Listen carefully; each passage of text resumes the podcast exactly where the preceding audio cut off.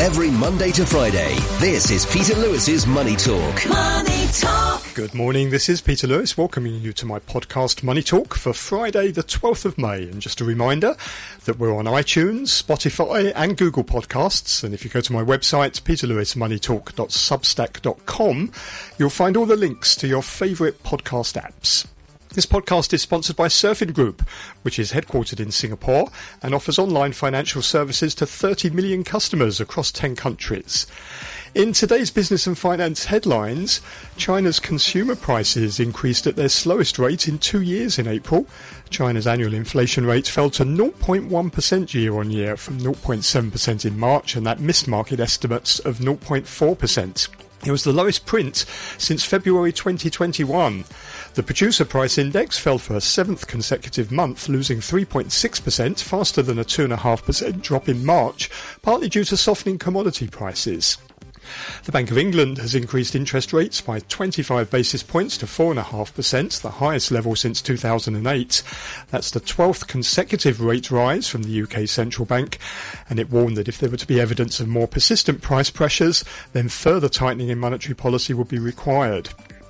Wholesale monthly inflation in the US rose by less than expected in April. The producer price index, often viewed as a proxy for where inflation is heading in several months' time, eased for a 10th straight month to 2.3% in April from 2.7% in March, and that's the lowest reading since January 2021.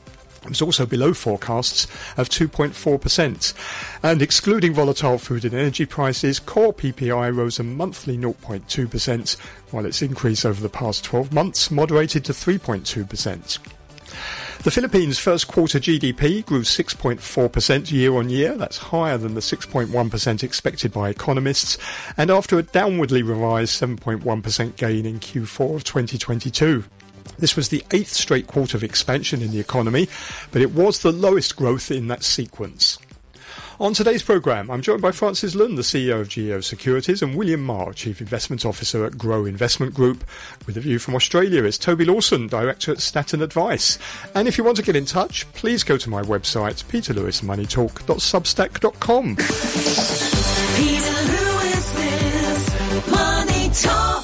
US stocks were mixed on Thursday as concerns about the health of some regional banks undercut optimism that the Federal Reserve could pause interest rate hikes after better than expected inflation data. The S&P 500 index declined 0.2% to close at 4,131, breaking a four-day winning streak.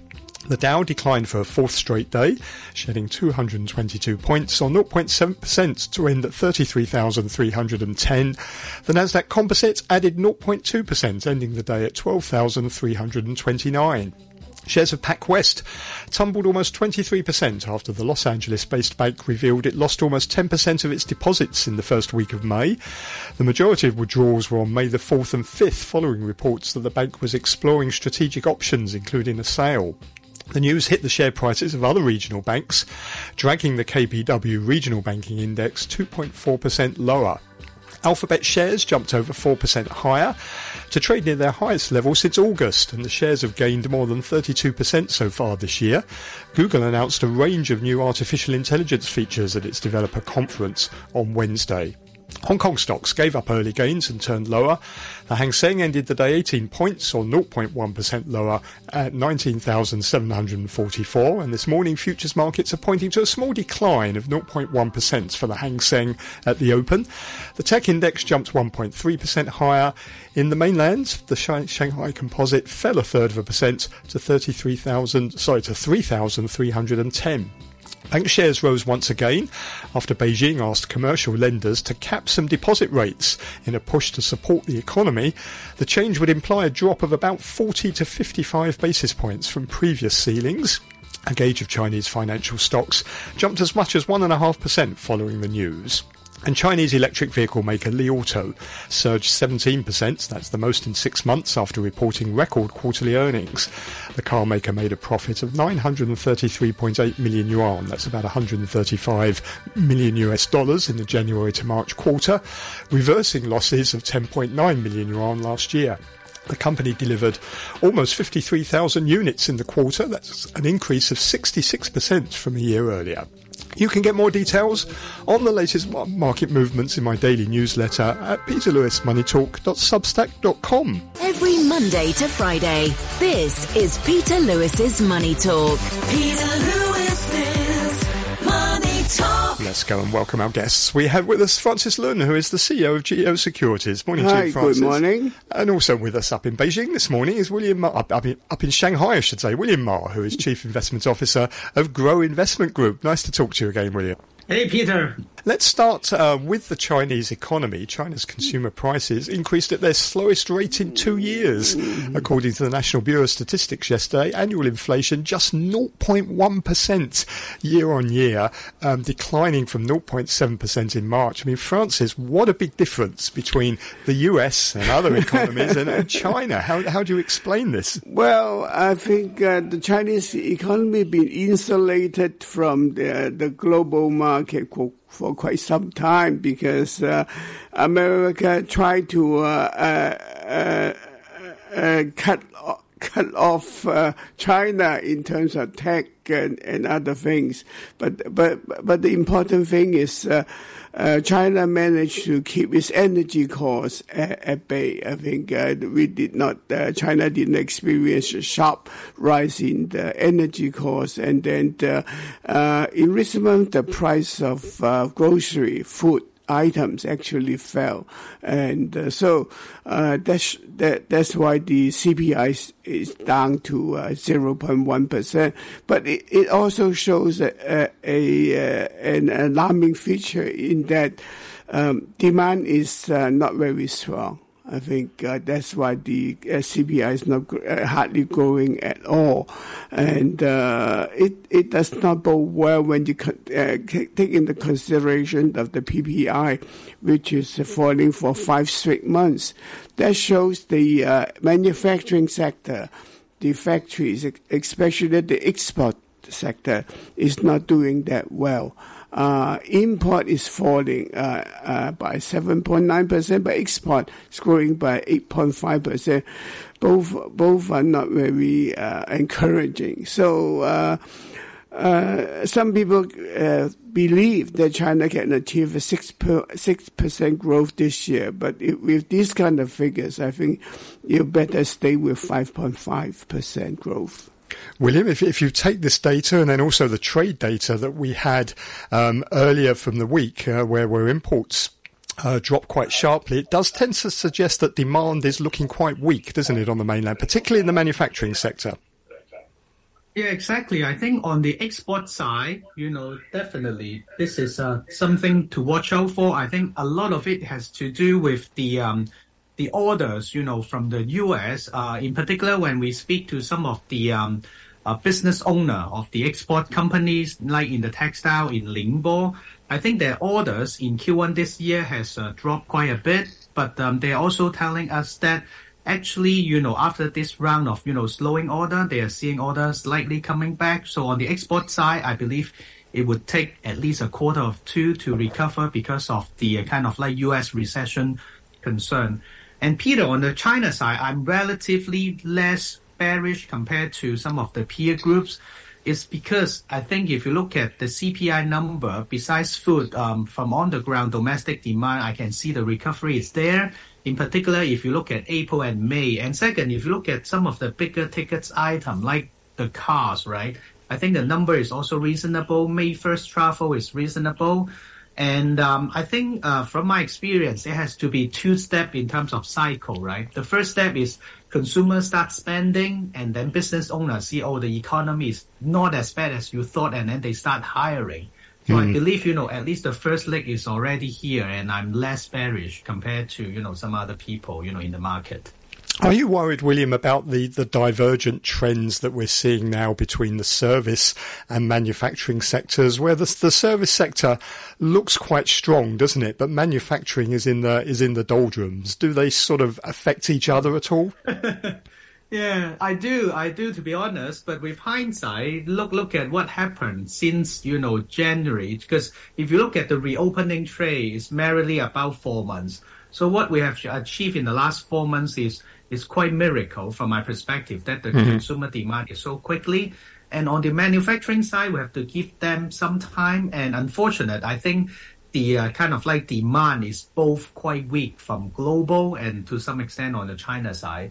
So I think the figure to watch, if you like, for the next few months is whether you know the order will coming back, whether that is sustainable. Relatively speaking, I think um, we there there could be some surprise on the upside, in particular in the equity market, because uh, most people are quite concerned about it. Francis, it's going to take presumably a, a pickup in the global economy Yeah. um, to, to really help China's manufacturing sector, isn't it? Yeah, definitely. Uh, look at one uh, very hot consumer item, which is the smartphone. Uh, the market says the uh, demand for a smartphone is down 15% this year.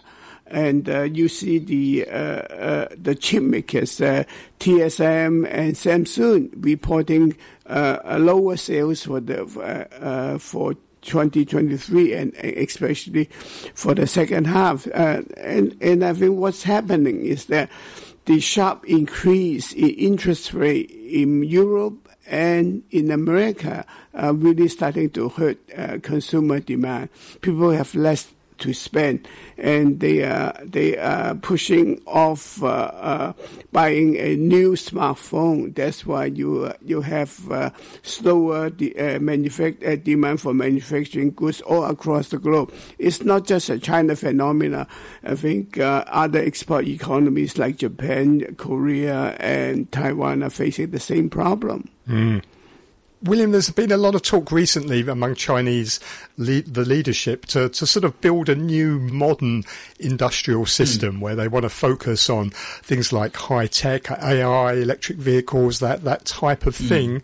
Um, What are they doing to try and achieve these sort of breakthroughs? Because they, they see it very much, don't they, as they need to fight back against the US and its industrial um, sort of policies. But are, are you seeing signs that China is making progress and this is starting to feed through?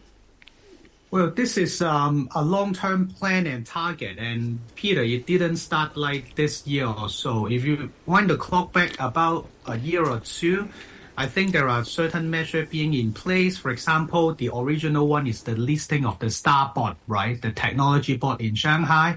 That was quite a smart move from my perspective that you provide exit for some of the tech company to get listed and get proper, you know, funding and capital. The second is on the private equity and venture capital side. Uh, I'm seeing some domestic uh, government, they are launching uh, VC funds, you know, that they invest and attract companies, you know, set up and in their own provinces and cities and potentially kind kind of like, you know, invest in the high tech area. I think that part is ongoing. What is the latest move, if you like, or development is I'm seeing some of the VCPE fund uh, start raising capital from the local government again. So which means the direction uh, from the Chinese government in subsidizing or promoting technology is coming back, you know, after the COVID. This is a good sign. But again, Peter, I think it would, you know, take a while before, you know, those companies grow bigger and get grow, grow listed.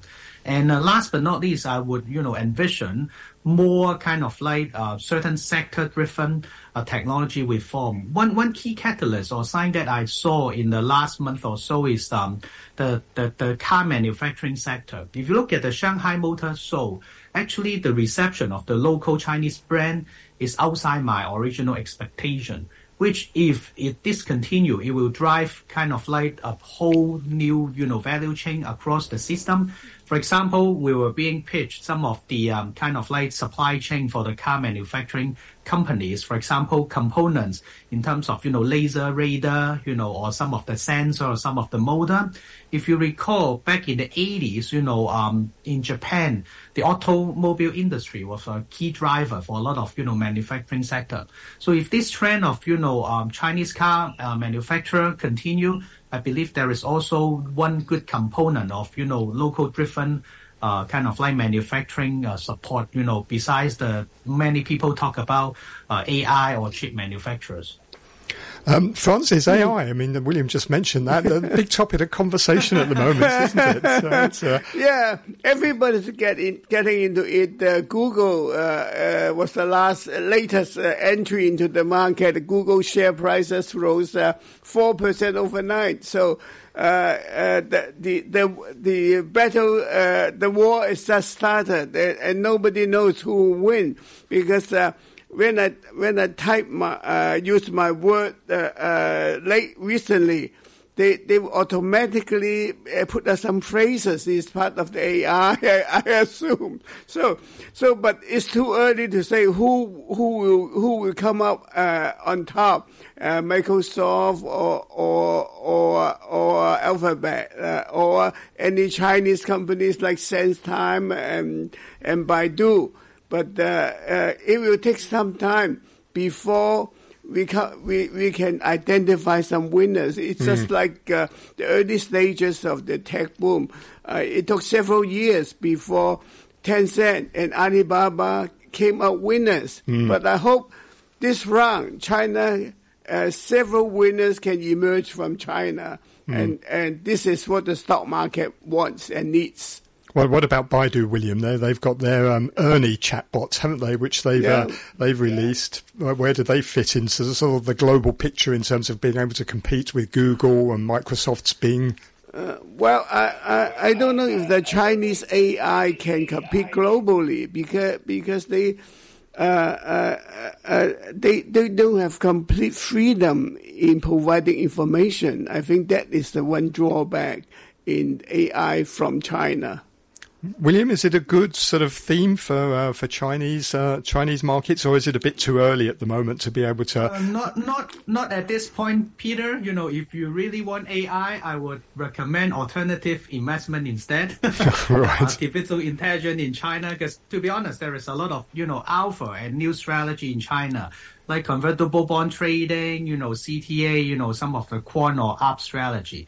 But I think what happened in the AI sector in the last three months uh, is a good sign that there are risk capital to be deployed.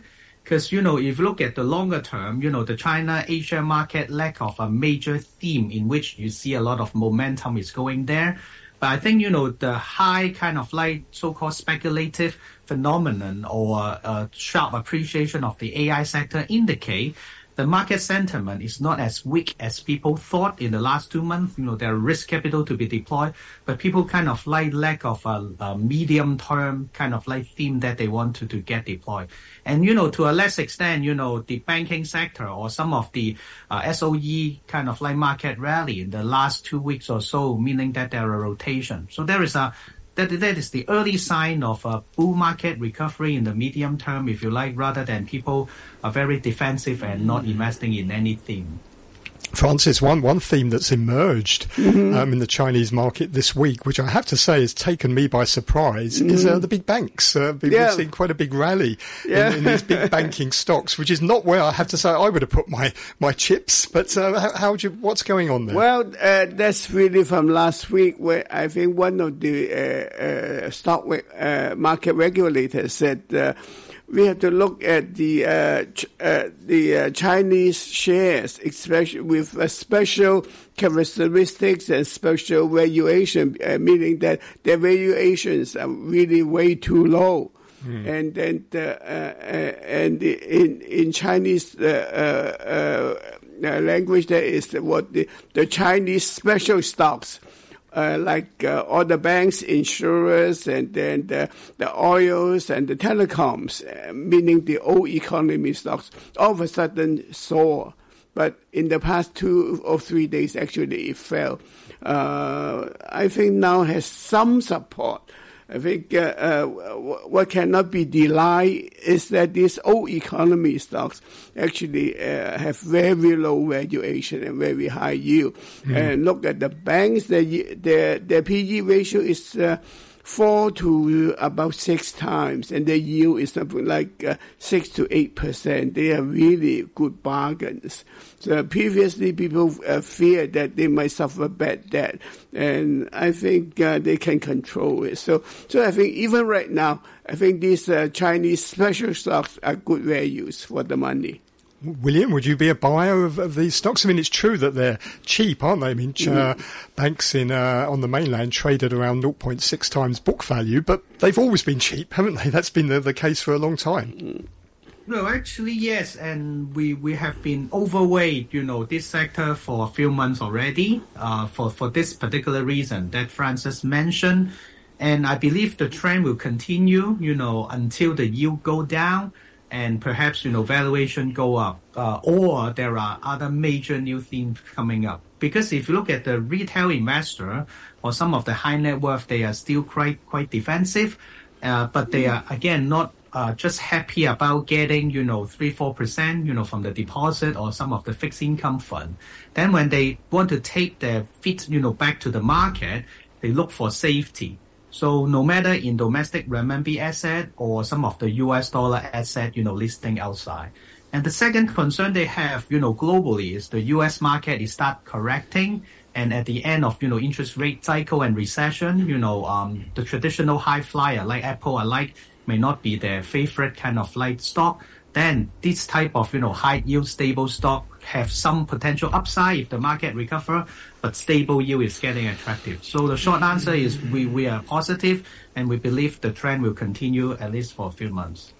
Francis, these uh, if these stocks do go on a big rally, it, it could really boost the uh, the the overall market, couldn't oh, it? The, bro- the broader market. Definitely, especially when we had that big tax in the doldrum, we we need some uh, uh, new hotspots, some focus to to to ready the stock market because it's trading below twenty thousand for quite some time. I think this is uh, terrible for for the Hong Kong market. You you look at turnover is under one hundred billion a day, and it's really a small stock market in terms of turnover, and also the IPOs are not performing well. Uh, yesterday's IPO closed something like uh, 20 to 30 percent below the listing price. So uh, there, is doom and gloom in the stock market, and we really need something to to boost our confidence. What about William, the, the US? Do you think that could uh, boost some confidence a little bit? Because the inflation data seems to suggest that we've seen this week that the Fed is starting to get control of inflation in the US and it's starting to come down. Uh, yeah, yes and no, Peter. I think one of the major themes globally is uh, sticky inflation and weak banks. I think the bank situation is not being resolved, you know, uh, clearly near term because there will be more regulations put into place. And one of the risks that you know we are we are sharing with our clients is the real estate market in the U.S. the mortgage part. If there is will be more regulations, you know what happened to the ABS, MBS? Would it be another systematic risk, you know, and trigger a collapse of the U.S. market? And second, inflation has been quite sticky. I think you know a month data would not comfort people that you know the inflation is definitely going down. You know, oil price can go up again if there is any geopolitical risk, you know, happening. So in short, we are staying quite defensive in the U.S. market.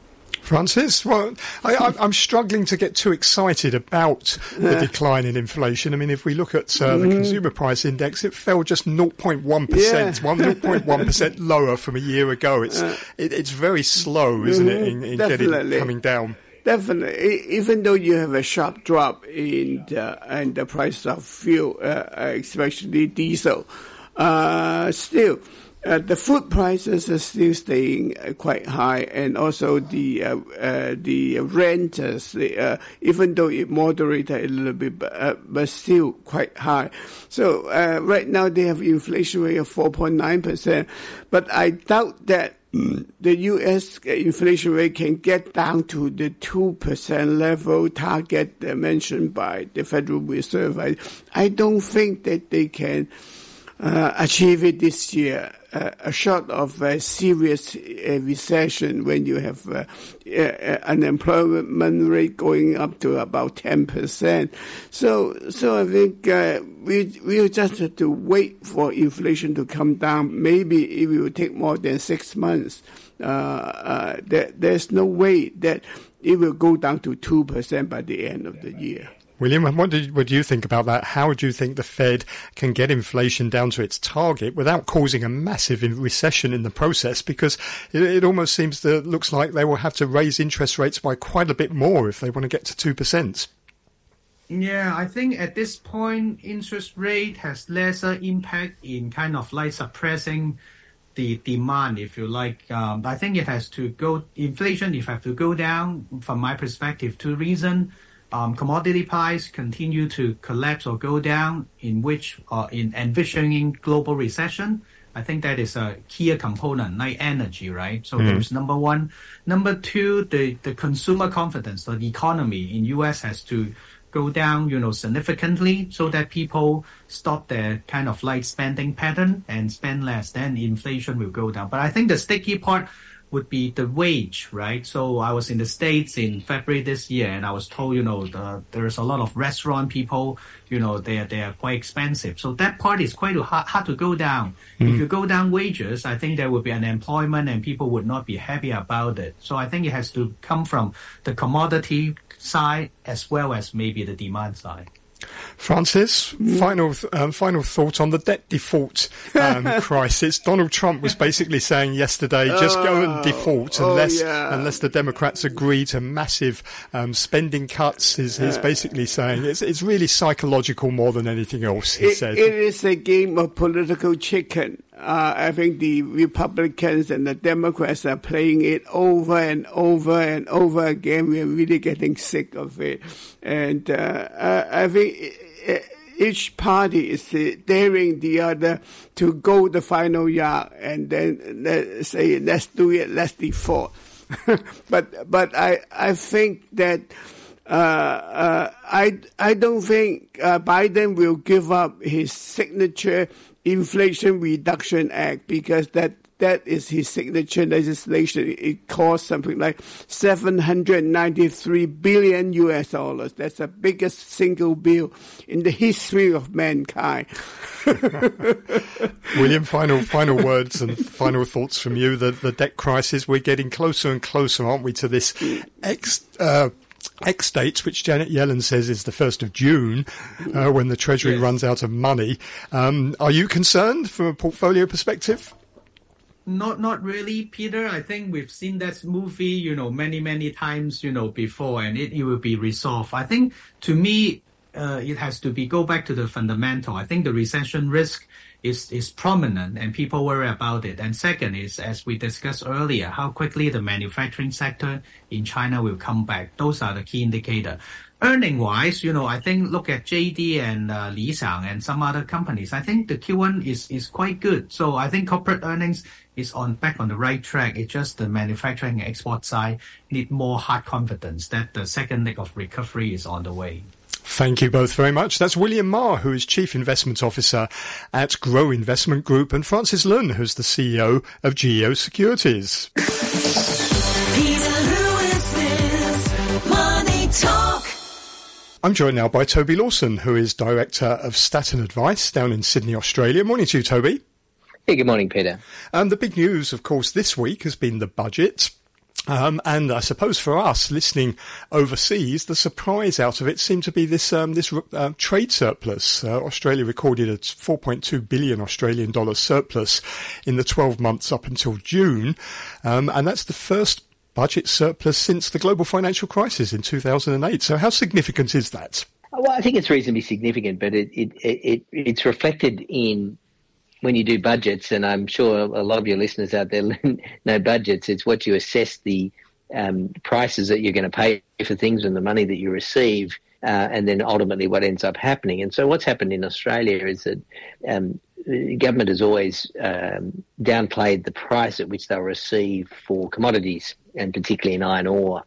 And if those, you know, iron ore prices were very, very high over the last 12 months or so, so the government's banked a significant amount more revenue uh, off the back of its commodities because they've priced in much lower prices and they got much higher prices. So that's one factor. Secondly, the economy's done better. So again, factoring in better performance, higher wages means more tax. Uh, the economy's performed pretty well. So all of that's led to a $41 billion turnaround um, uh, in terms of what the deficit would have been to a small surplus of around $4 billion. So it's really quite a good news story, but um, less about what the government's done and more about how um, how well we've done in terms of commodity prices and the economy outperforming what we expected. And how is the government going to spend that surplus? What are its priorities? Yeah, so the, so this is going to be a one-off surplus. By the way, the forward estimates have gone. It's going to go back towards uh, sort of ten to fifteen billion dollar deficits going forward because the government's got a lot to spend money on. Uh, and in the, they've introduced um, a cost of living package, uh, which is really uh, aimed at trying to mitigate the impact of higher inflation in Australia. So, about a $14 billion program uh, aimed at lower income earners uh, and trying to reduce the inflationary impact. And this is really the point of discussion, I think, which is most interesting in this package is, you know, giving stimulus and handouts at a time when they're trying to fight inflation sounds slightly counterintuitive but uh, clearly some support around electricity bills, um, Medicare in terms of bulk billing for, for, for those who need it. Um, at the same time, raising taxes around oil and gas. So getting more out of uh, those companies that are generating oil and gas revenues because of the prices, and also, as always, and every year, seemingly a increased tax in tobacco um, because uh, tobacco excise or t- tobacco taxes are really quite a big contributor to the government coffers. Um, some in the order of 13 billion comes in from tobacco um, over the over the course of the year. So it's quite extraordinary. So it sounds like then, if you look at the winners and losers in this budget, the winners are going to be the less well off, um, and the losers are going to be some of those um, unfavourable industries that are polluting and tobacco industries, those types of things. Yeah, and also I guess um, what's what's also coming down the pipe are, are, tax cuts that were legislated a couple of years ago. So for the middle and higher income earners, they're going to get uh, good tax cuts uh, over the course of the next because they were legislated a couple of years ago, and that will you know that's got to be funded as well. So the government's got a lot of uh, costs coming down the pipe. They're trying to raise taxes where they can, uh, trying to control spending where they can. Um, overall, they're in a pretty good, strong fiscal position right now. But uh, with interest rates going up, and I guess the debate now in the in the market and how the market reacts to it is this stimulus that they're throwing uh, in. Does it force inflation to stay higher, and does it force the Reserve Bank to have to raise rates again? And that's the debate in the financial markets at the moment. Because we had that surprise rate increase, didn't we, from the from the RBA just a week or so ago? So presumably they'll be watching this very closely. Yeah, so the critics of the budget will say, you know, you've just banked in another interest rate hike because you've, you know, you're creating stimulus at a time when they need to rein in demand. Um, that's a debate, uh, and we'll see what the Reserve Bank do. But as you quite rightly pointed out, uh, we did have a surprise interest rate hike, and the Reserve Bank did suggest that they had more in the pipe. We were thinking the terminal rate on on rate rises was going to be 4.1 percent, and we're 3.85. So we're still probably got 25 in. Um, and uh, the markets are probably expecting that that'll be the peak in rates. Um, so, yeah, this budget certainly doesn't alleviate more the inflationary story, but there's a debate on whether the actual stimulus will increase inflation or not. Let's switch our attention to another country that you know well, India, where you've lived and worked. Um, the key event, I guess, this week has been the uh, the state elections in Karnataka, um, which is one of the southern um, states. The capital is Bangalore, which is uh, India's technology capital. I think, Toby, if I'm right, um, Karnataka is one of the fastest growing economic regions of, of India, isn't it? So it's um, it's a crucial state, and also crucial because it's the only one in the south that's controlled uh, by the ruling BJP. Yeah, it's getting a lot of press uh, this uh, particular election because of exactly that point. The incumbent uh, is uh, BJP, and uh, likely to lose to the Congress. The Congress have been uh, the party that ruled in India for many years post independence. You know, the, the names you would un- recognize, Gandhi and Nehru, uh, are all the Congress party, and they ruled India for most of the 20th uh, century uh, post independence. Um, they've been a shadow of themselves in the last few years as the BJP has dominated. But in Karnataka, as you quite rightly point out, um, they're um, on the verge of winning it. The exit polls are suggesting that uh, Congress will win a majority of seats, but not an absolute majority in the House. Um, just for, for those listening, I mean, you mentioned Bangalore, and it is, is probably a city that many outside of India would recognise. But this election will have 53 million voters uh, and some 3,000 candidates. So just the size of India really always amazes me. Uh, and the uh, I think the results are, are coming out next week. Um, and it's expected that the Congress will win the majority of seats over the BJP, which is Modi's party, which is the national party. Um, but not sufficient to have a majority, which means there'll be a bit of horse trading, I imagine, in amongst the parliament. But yeah, Karnataka is is really uh, one of the fastest growing states and driven primarily by Bangalore, which is really, as people would say, the Silicon Valley of India. uh, and most of the big IT companies that are either Indian domiciled or foreign companies are based out of Bangalore. So it's a, it's, I think it's 43%. Bangalore represents 43% of the Karnataka economy and it represents 38% of India's IT exports. Mm. So it's a, it's a very important state. I, have been to Bangalore, though it was about 20 years ago, the last time I went, when it was really starting to develop as an IT hub. I guess I will be pretty shocked by how much it has developed um, since then, but it really is a, a very fast growing, thriving city, isn't it? I can tell you, I can tell you what hasn't changed is the traffic uh, in Bangalore. Uh, Peter, uh, you go back, it's got no better. No matter how much infrastructure has been put in, they're still trying to get ahead of that uh, particular issue because the city is growing so greatly. But the traffic and uh, uh, which is pretty true of most Indian metro cities, is is extraordinarily challenging. Does this election um, have any sort of predictive powers for, for what may happen elsewhere? Because there are elections coming up in other states, aren't there, like Rajasthan, and then of course general elections as well next year. Um, is, is, this a, does this foretell in, in any way what could happen in those? I think it's significant in so much as, um, you know, from a national perspective, I mean, there's an election every day in India, uh, given, you know, so there's always something to watch politically in India. But from a national perspective, the Congress have been such a, you know, such a shadow of themselves that actually a win here puts them pretty much as the opposition party going in against Modi for the Lok Sabha elections coming up. Uh, I think it's in 2024. So really, it might be significant enough to say that the Congress still have, has relevance, and therefore can be the major opposition party to the BJP going into the national election. So that's where its significant is. Does it give them some oxygen to, to build out in other state elections? That's something we'll be watching. But um, yeah, so that's the significance of it.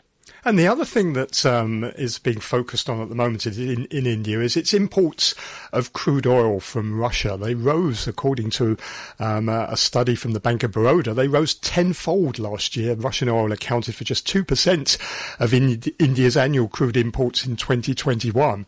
That figure now stands at almost 20%. I guess, first of all, um, this is quite a boon for the uh, for the Indian economy, isn't it? Getting all this cheap oil, but also I imagine it's being focused on quite a lot outside of India by countries like uh, the US. Yeah, I think we've had this debate and discussion before, Peter, around the sensitivity of this topic for India.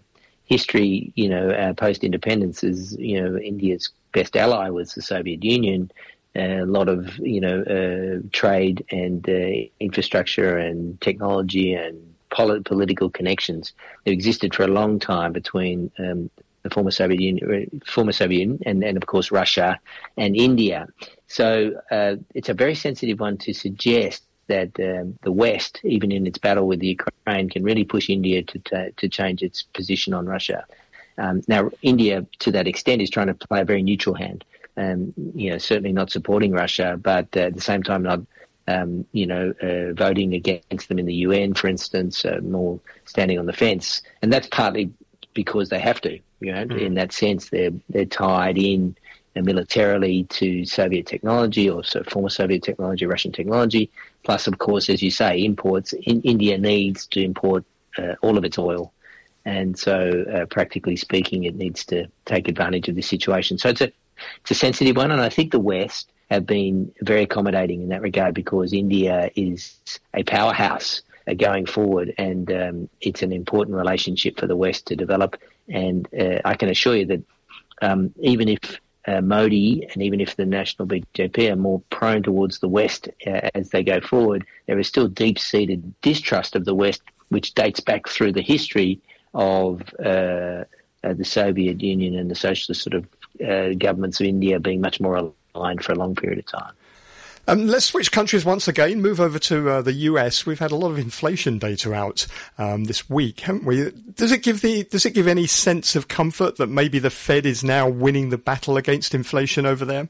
We're close, I think. Uh, both the CPI and the PPI were better than expected um, but they're still elevated. Uh, I think uh, one of the things that will be chewing uh, in the minds of the Fed is not to not to go prematurely to, to necessarily pause. So uh, I think they're really trying to hammer it down. So they might go one more time, or they might back off and sit there. But one thing to be sure is rates are probably going to stay a bit higher. Um, interestingly, overnight, the Bank of England raised rates and said that there's not going to be a recession, so that's some negative positive sort of spin. And I think this is similar to what the Fed are trying to achieve in the US, trying to slow it down hard, get rates up, credit uh, demand expectation down, um, and uh, hopefully be able to pause. So we're closer than we were in those inflation figures. Both CPI and PPI are pretty positive.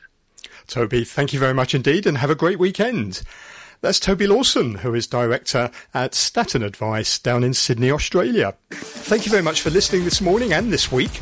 Don't forget to take a look at my daily newsletter, which is at peterlewismoneytalk.substack.com.